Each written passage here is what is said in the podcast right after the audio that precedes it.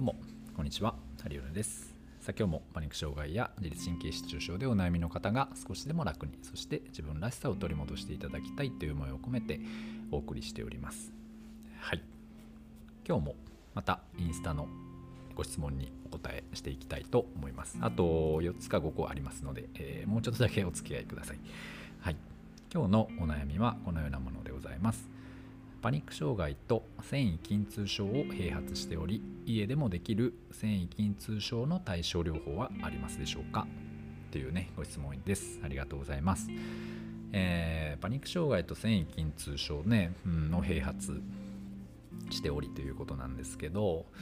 まあ、どうですかね？繊維筋痛症ね、まあ、難しい、まあ、痛い痛みがね結構出やすかったりはすると思うんですがまあ、パニック障害と線筋痛症別個に考えるというよりはうん、まあ、同じ同じものというかそのこういう体だから、えー、パニック障害にもなるし線維筋痛症にもなるしというような、まあ、状況として考えてもらった方が、うん、なんとなくですけどね、まあ、スムーズな、感じかなって思ったりはしますね。僕自身、まあ、いろんな方見ますとパニック障害で例えばまあこの方はね線筋痛症ですけど例えば腰痛とか例えば肩こりとか例えば頭痛とかね。とか例えば何でしょうね便秘とか下痢とか。なんかそういったまあいろいろあるじゃないですか。じゃあそのパニック障害にはこの治療をやって腰痛にはこの治療をやるとか、えー、パニックにはこれやって頭痛にはですけど、うんと、体がすごく疲れていると。骨盤周りとかが固まっていたり背骨の動きが非常に悪くて呼吸筋呼吸とかがね結構できにくくなってる。そして体の動きも悪くてうんと、首とか肩の動きも良くない。じゃあっていう時にえっとそのじゃあ例えば背骨が固まっていて呼吸が浅くなるからパニック発作も起きやすくなるしでかつ、うんと、首とか肩とかの血流も悪くなるので、えー、頭痛がするとか腰痛がするとかっていうふうになるとね考えてもらった方がじゃあその、うん、背骨とかという体全体を緩めていけば、えー、発作も起きにくくなるし頭痛も起きにくくなるし腰痛も起き起きにくくなるという感じに理解できますかねご理解いただけますかね、えー、で思ってもらえたら、まあ、いいんじゃないかなとは思いますででこのパニック障害とですね線筋痛症の対処療法なんですけど、まあ、基本的にはですねやっぱり体をしっかりぬくめること、がいいのかなとは思います。パニック障害線筋痛症、えー、共通しているものはやっぱり自律神経的な過緊張だったりその痛みに対する過敏性、うんね。だからま自律神経が過敏になると、えー、まあ、神経的に過敏になると痛みにも過敏になる。なので、まあ、ちょっとこう痛みが出やすかったり痛みを感じやすかったりでまた、えー、そう発作とか、えー、と不安感とか、まあ、そういったものも出やすいっていう感じなのでじゃないかなと思うんですよ。なので体をまずはリラックスさせることっていうのが、えー、非常に大事かななんて思うので、えー、まあお風呂に入るとかあなんですかね。ちょっとこう体を緩めたりこれがねストレッチとかっていうよりは何ていうんですかねこれ結構ね難しいんですけど骨を骨を温めたり骨自体を緩めたりっていうのが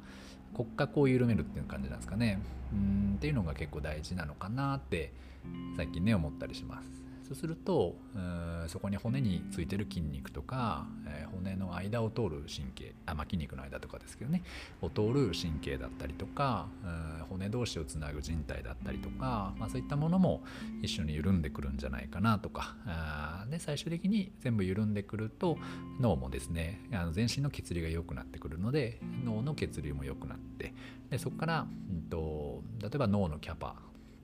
に余裕ができえー、そうすることによって体全体の、まあ、緊張とかが取れてね息がしやすくなってパニックも起きにくくなりそして、えー、痛みに対する、まあ、敏感性というかね過敏性みたいなものがちょっと改善されて痛みもなくなる全身的な痛みっていうのもマシになったりっていう感じにならんかなとは思いますね。まあ、これは僕のイメージですけど、まあ、実際の体をね見させていただいて、まあ、どこがどうなってるのかっていうのはちょっとやっぱ見たいですけどうんなんかねやっぱそういう全体大まかな捉え方、えー、とそして大まかなその改善の目安というか目標としてはそういう感じになっていくんじゃないかとは思いますね。だからどれだけ体が緩められるのかあと骨格とか、まあ、そういった全身の緩みがきちんとあるのかそして血流とか神経の伝達とか、うんとその何ていうんですか自律神経的な安定感とか、えー触えーと痛みとかに対する過敏性がどうかとかね、まあ、そういったものをこうやっていくと、まあ、根本的にこうちょっと楽に、えーなっていくんじゃないかななんて思ったりします。なのでまあ家でもできる繊維筋痛症の対処療法っていうと、まあちょっとお風呂に浸かるとかできるだけねあのお風呂でも何ていうんですかねお湯の量が多いものがいいんじゃないいいんじゃないかなと思います。お湯の量が多いところね。なのでまあ自宅の浴槽よりは例えばスーパー銭湯とか温泉とかがいいかなと思うし